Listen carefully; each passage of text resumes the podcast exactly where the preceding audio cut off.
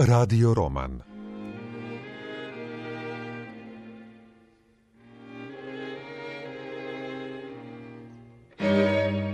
Slobodan Schneider. Morendo. Treći ulomak. Bilježim na ovom mjestu jedan doktorov drugačiji iskaz o narodu, izrečen također u formi unutrašnjeg monologa. Jedan od ta dva iskaza strši i valjalo bi ga izbrisati. Ali potpuno istinu čine tek oba zajedno. Iskaz je dat kad su izašle na vidjelo vukovarske strahote, a neke od njih došle su i u našu bolnicu. O medačkim i drugim džepovima tad se još ništa nije znalo. Ali da ljudi nestaju u Zagrebu, da su prema tome otmice ljudi svakodnevna pojava, o tome se ipak šuškalo na svakom uglu. Na kraju krajeva, neko mora podmetnuti leđa. Naš se narod uvijek dobro tukao. Njega su i Njemci hvalili kad su popunjavali svoje divizije. Prvoklasan vojnički materijal. Naš se narod dobro tuče. I dobro je da se dobro tuče kad se konačno jednom tuče za svoju stvar. E, lako je filozofirati u toplim sobama, uz krevet nježnih bolesnica. Lako je mjesečariti. Čovjek se tako rado prepusti raznim silama. Lako je prosipati lire nemoćnim djevicama. Ajde, suoči se ti sa stvarnom pogibelji po narodno tijelo, pa ćeš vidjeti kako ono može podnijeti sve. Ono je u svojoj konkretnosti, sa svim svojim lučevinama i mirisima, pa makar bio i češnjak, snovima, strahovima, drhtajima, otkucajima, izdisajima, udisajima, ipak savršeno tijelo kojemu u prirodi nema prijemca. Ono je zadnja riječ Božja. Valja odvezati onoga kolosa. Napokon, tu i tamo zagledati u čašu ili dvije, nije neki grijeh.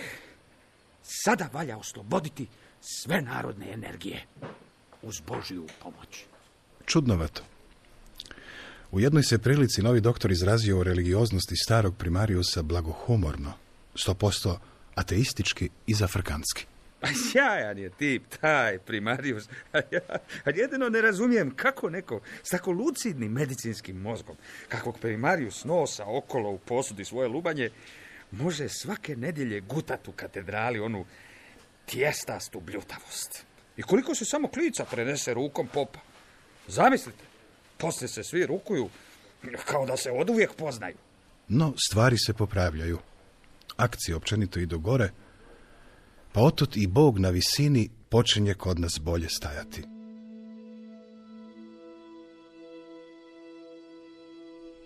Bilo je raznih nagađanja u pogledu doktora Mačka. Pokret otpora htio je na svaki način saznati tko je on i kakav je. No već i ovo što se znalo jako je pretezalo na stranu primariusa. Prvi dodiri s novim šefom klinika, a možda i svemoćnim gospodarom bolnice, nisu obećavali. Doktor Petar Krešemir Mačak pobrao je malo simpatija. Svi su uzdisali kako na metod dolazi gonič robova. Ja sam pokušavao proturiti verziju da je novi doktor mlad, da ga je primarius hvalio kao svojih studenta, pa da je time u neku ruku za nj preuzeo odgovornost. Svi su jako žalili starog primariusa. A kanal, uspostavljen između njegove osame, kad se na neko vrijeme povukao u jednu brvnaru na mrežnici kod Karlovca i nas, bio je stalno protočan. Ja sam bio časnik za vezu. Vijesti koje su njime stizale nisu bile utješne. Na kraju sve ostalo na dvijema razglednicama iz rijeke i onoj zadnjoj iz Marofa. Pod kraj života primario se stalno putovao, ali pobjeći mu nije uspjelo. Onda meni polazi za rukom shvatiti da se od mene očekuje ispipati bilo novog doktora i saznati kako diše. Računalo se s mojom naobrazbom, pratio me glas da to i tamo govorim zvuzlano i nesovislo, ali svi su znali da u mojem noćnom ormariću uvijek ima mnogo knjiga, potpuno zagonetnih naslova koje ja čak i čitam. Mojoj reputaciji pridonijela je činjenica da su neke od tih knjiga, mislilo se, bile na stranim jezicima. No moje poznavanje života i ljudi uopće na odjelu procjenjivano je kao mizerno. Ali narod u bolnici nije imao boljeg rješenja. Ja sam ga imao zastupati kod elite.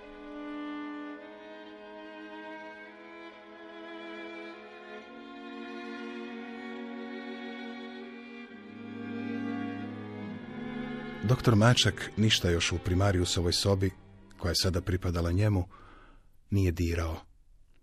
Zavalio se u naslonjač i listao povijest bolesti Jane Lipovec. A to vam je vrlo čest slučaj, moj gospodine. Medicina zna kako se nešto zbiva i do čega može dovesti, ali ne zna zašto. Oh, u bolnici imamo samo u ovom trenutku njih nekoliko koji vegetiraju. I više su biljke nego ljudi. Vi znate da je naša zemlja u ovom trenutku kao sveti Sebastian i da krv kod nas lipti na sve strane. Ničeg nema dovoljno. Mi ovdje kuburimo i sa zavojima. A da vam i ne govorimo o citostaticima. Vi biste isključili aparate. Hoću poraditi na uvjetima da se liječe i izliječe oni kod kojih je to moguće. U njihovim slučajevima da ne štedimo. A u drugim slučajevima? Ajde, nemojte me shvatati za riječ.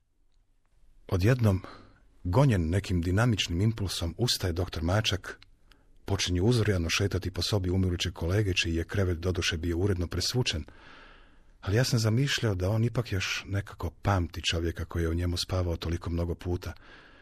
Te stane gestikulirati rukama, a pravo uzev, meni se učinilo da on to govori nekom auditoriju mnogo većem na što bi u tu sobu stao.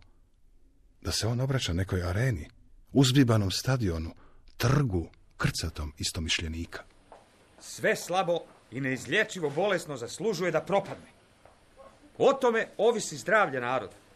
Narod je napadnut od neizlječivog i bolesnog. Također je napadnut od onih koji stotinama godina čekaju da ga napadnu i unište. Inferiorni tip, sasvim druge rase, koji je krenuo na nas potaknut strahovitim cviležem svojih vođa, određen je već oblikom svoje čeone kosti. Protiv nas se diže čergaš, takora, koja je došla iz Azije i, i tome se mi moramo suprotstaviti. E, a tu je najvažnije suprotstaviti se jednim potpuno novim i revolucionarnim konceptom narodnog zdravlja. Higijena iznad svega. Tjelesna, spolna. Higijena apsolutna. Kao svjetonazor. Oni napadaju naš oblik života. Oni su svežderi i sve nas kane proždjeti. Pedofile i pedere kastrirati kao što se to čini s bravima. Inače, bi se oni usmrdjeli, što bi dodatno potaklo armije azijskih krznaša.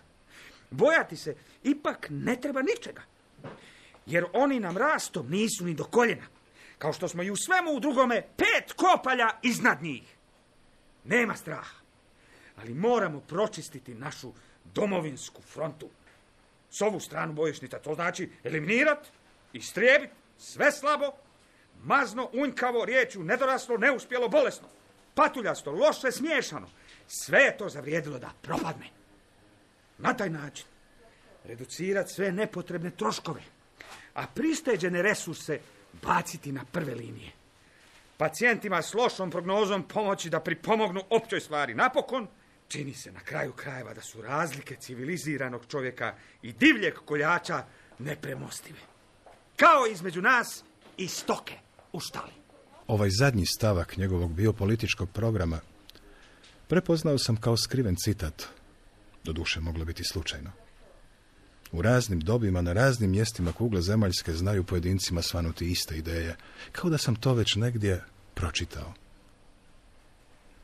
Moram reći, bio sam zapanjen žestinom doktorova govora i bilo mi je drago što sam nekako osjećao da ja i nisam njegov pravi adresat. Mene je zapanjilo jedino to što mi se činilo da je mačak obuzet nekim, po njegovu sudu, fantastičnim otkrićem, skoro pa prosvjetljenjem. Ja ne znam je li on što god učio o povijesti medicina. Ne znam bili ga podsjećanje na autora od koji su neki bili liječnici, pa i Nobelovci koji su sve to rekli prije njega, osobito razveselilo. On je lamatao rukama, sav pjenastog usta, tvrdeći kako mi napokon moramo izaći iz našeg 19. stoljeća. Pa onda protrčati i kroz 20. Prokleto bilo. Nisam bio u poziciji da mu proturječim. Nisam ga htio podsjećati na niz autora koje sam upoznao tek toliko da se informiram, a koji su sve to već rekli u tom istom 19. stoljeću da bi njihov nauk, onda naše nesretno 20. koje je doktor Mačak htio preskočiti, provelo u dijelo koje se zove Auschwitz. Potpuno iscrpljen sjeo je doktor Petr Krešimir Mačak natrag u fotelju na kojoj sam toliko puta vidio primariusa. Mačak nije bio zadovoljan time što je mogao pročitati na mojem licu. Nije našao odgovarajuće sotitralje. Ako se baš nisam osudio oprijeti, a ono nekako nisam baš dovoljno ozaren uznositošću njegovih projekcija. Neko je vrijeme doktor Mačak šutio, kao da od mene očekuje neku repliku. Onda je palcem i kaži prstom kao štipaljkom čvrsto stisnuo korijen svojega nosa. Znao sam da traži poantu. Evo vam nešto iz antičke starine, moj gospodine. E, Primjer će vam biti bliži jer se odnosi na povijest koju cijenite i koju biste najradije i sami nestali. Jer ovu našu nastajuću povijest vi da kako prezirete. Stari Herodot opisuje slučaj opsade jednog grada. Grad se našao u teškoj nevolji, resursi bili su nikakvi. Osim rijetkih iznimaka, muškarci su zadavili sve žene u gradu, kako bi branitelji imali dovoljno hrane i vode. Eto, toliko o eutanaziji. Odšutio sam. Ok, Zaključi on, ali nekako pakosno suzivši zjenice. ok. Čekajte me sutra u tri. U kantini. Nešto vam kanim pokazati.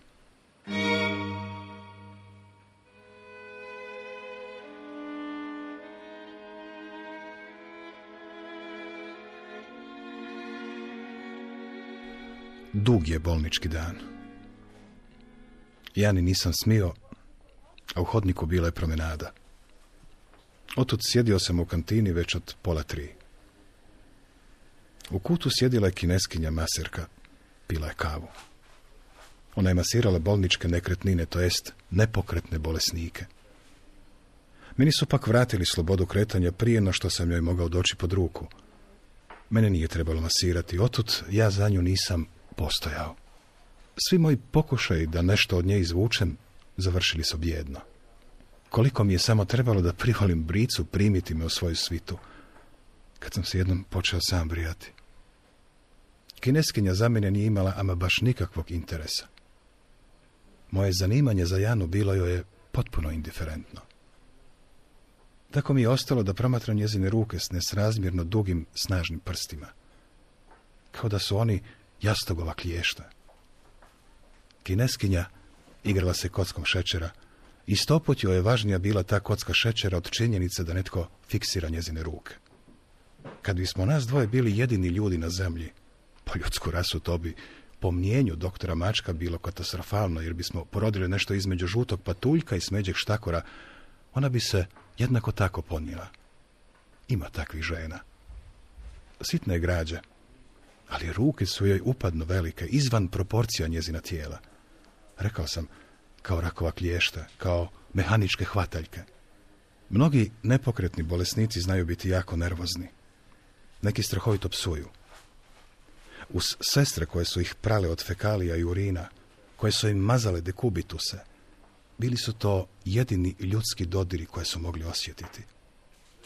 Ne znam zašto je neke od njih ovo tako razjarivalo. Kao da su se htjeli iskaliti na maserki koja ih je gnjela kao tijesto za kruha, da ih nije gnjela, sagnjili bi u svojim krevetima od kojih su neki doduše, kao i Heinrichu Heineu, bili grobnice.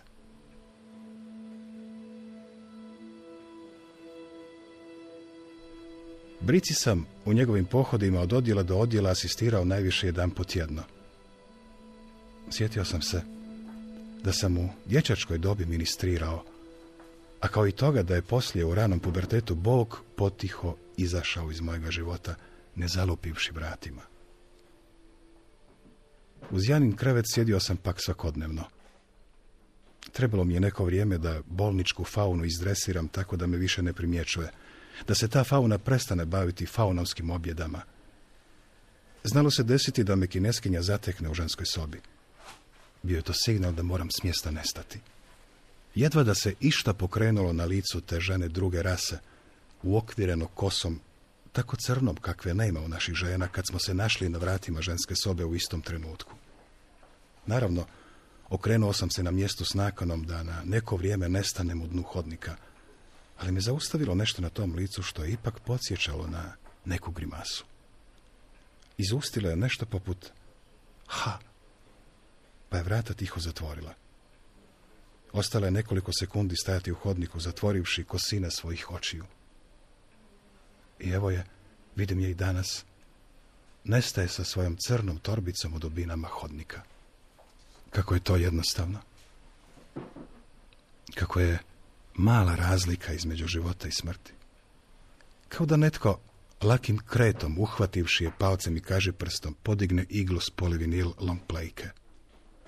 Svirka prestaje, svirci i plesači odlaze kućama. Jedno ha, manje od riječi tuđinke. Nikakvih formalnosti, možda neki formular i eto ih.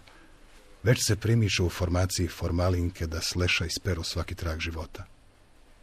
Sve forme bit će zadovoljene. Žene koje se na bolničkom argotu zovu formalinkama mogu učiniti čak i trajnu, ako to rodbina želi i hoće platiti. Blažena rutina. Vidim sebe kako ja otvaram vrata ženske sobe. Janin krevet ne da je prazan. On zjapi prazan. On viče, ja jesam prazan. Ja sam prazan Janin krevet. Baš me zanima što ćeš sada učiniti. Jako me zanima što sada uopće možeš učiniti. Viče njezino odsuče po svim hodnicima, po svim stanicama stopljenim u ganglije moje sive kore. Brica upravo ulazi u moju bivšu sobu. Poziva me kretom ruke na ministriranje. Ostajem sjediti na klupi u hodniku bespomoćno dijete, zaboravljeno u supermarketu. Imam jedva četvrt sata, ali kad sam već rekao, molim. Zaputili smo se podzemnim hodnikom koji je spajao bolničke odjele u smjeru zatvorenog odjela psihijatrije. Kako mu ime kaže, bilo je teško u nju. Doduše u zabranjenom gradu u Pekingu na drugoj strani zemljine kugle, gdje upravo sviće jutro, provrvdjeće uskoro na tisuće turista. Ništa nije kako je bilo u ovom našem demokratskom vremenu.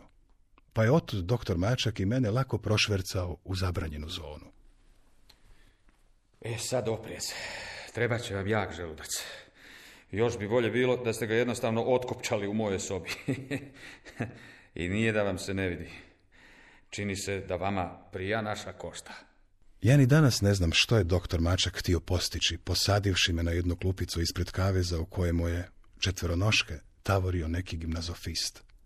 Nak čovjek sa sjedinama, koji se valja u svom izmetu, a sve je od ozgo osvjetljavala žuta žarulja. Ovaj mudrac kod nas je već jako, jako dugo, a još uvijek nije spasio svijet. Pomislite, kad bismo svi mi stali slijediti toga revolucionarnog vođu. Kako bi svijet smrdio. Razumio sam što je pjesnik htio reći. Ipak sam se odvažio reći, a mislio sam da ćete mi pokazati gluhi trakt.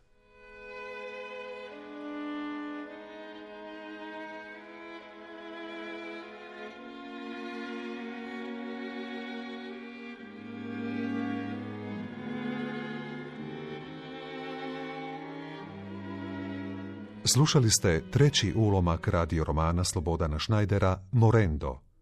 Urednik Branko Maleš. Dramatizacija Katja Šimunić. Sudjelovali su Franjo Kuhar i Boris Vrtan. Glazbeni urednik Žarko Joksimović. Tonmajstor Miro Pijaca. Redatelj Dejan Šorak. Hrvatska radiotelevizija. Odjel drama. 2014. godine.